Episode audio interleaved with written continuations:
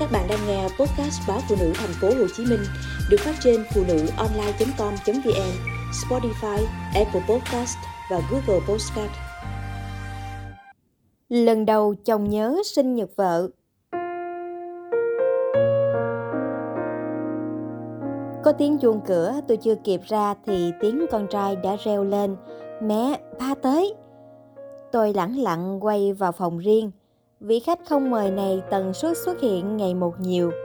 Tôi không muốn gặp, không muốn phải rơi vào những tình huống khó xử khi có mặt con trai ở đó.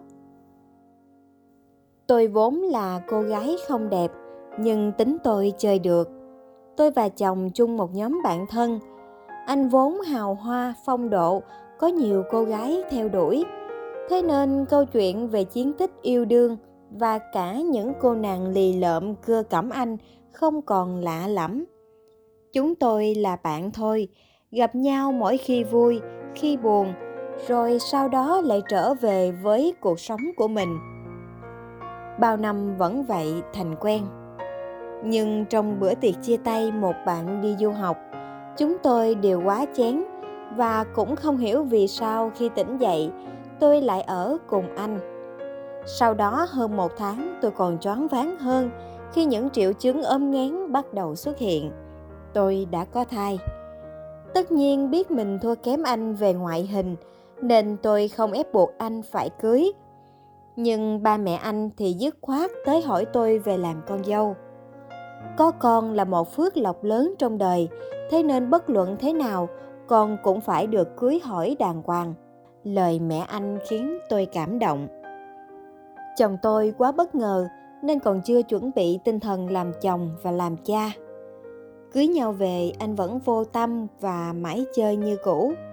Tôi biết đám cưới của mình có từ đâu nên đã hết lòng chăm lo cho ba mẹ hai bên, cho tổ ấm nhỏ.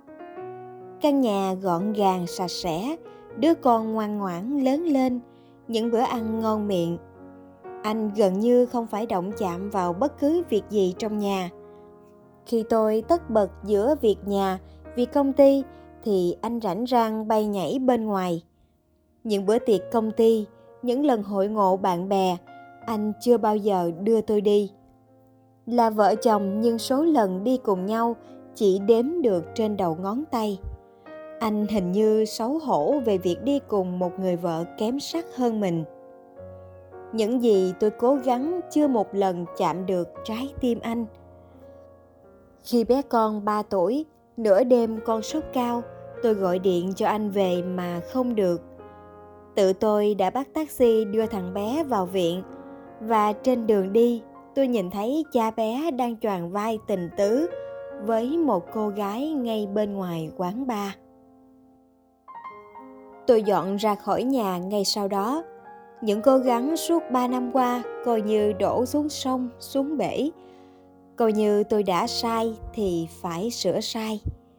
Tôi đã phải cố giấu nỗi đau vào trong để chứng minh cho mọi người thấy rằng mình ổn. Tôi ra ngoài gặp gỡ bạn bè nhiều hơn, nói lại những mối quan hệ thân thiết mà vì gia đình tôi đã bỏ ngỏ bao lâu nay. Tôi cũng chịu khó đưa con trai đi chỗ này, chỗ kia. Thế nhưng bất ngờ, chỉ sau một khoảng thời gian thôi, chồng tôi van xin mẹ con tôi trở về. Hình như anh đã nhận ra những khoảng trống không thể lấp đầy khi vợ con không còn trong tổ ấm nữa. Người đàn ông vốn cao ngạo ấy thừa nhận anh đã sai, đã sống vô tâm bao lâu nay.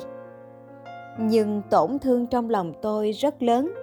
Có phải là cái gì có được quá dễ dàng thì người ta không biết trân trọng. Tôi thương con, nhưng cũng thương mình mấy năm qua sống trong sự hờ hững của chồng. Cuộc đời còn dài lắm. Nếu như anh đã coi là lựa chọn không đúng, thì tôi sẽ trả tự do cho anh. Biết mình đi lạc đường, mà vẫn cố gắng thì cả đời không thể nào đi đến đích được. Tôi gửi cho chồng lá đơn ly hôn, nhưng mẹ chồng tôi lại cầm sang nhà, xin tôi cho anh một khoảng thời gian để chinh phục lại tôi. Bà nói, nếu không được thì lúc đó mẹ cũng đành. Tôi thương và nể mẹ, nên đồng ý để cho anh qua lại thăm con. Nhưng anh đến thì tôi tránh, không ra ngoài thì tôi cố thủ trong phòng riêng để né mặt. Hôm nay cũng vậy. Mẹ ơi, mẹ ra đây! Tiếng con trai tôi đầy háo hức. Một bàn ăn với những món tôi thích. Chiếc bánh sinh nhật nhỏ xinh có hình ba chúng tôi phía trên. Một giỏ hoa thoang thoảng thơm, tất cả bày ra trước mắt. Con trai tôi và ba nó hát bài chúc mừng sinh nhật. Tôi khóc. Hình như đây là lần đầu tiên trong ba năm chung sống, chồng tôi nhớ tới sinh nhật vợ. Và cũng là lần đầu anh nấu trọn vẹn một bữa ăn cho mẹ con tôi.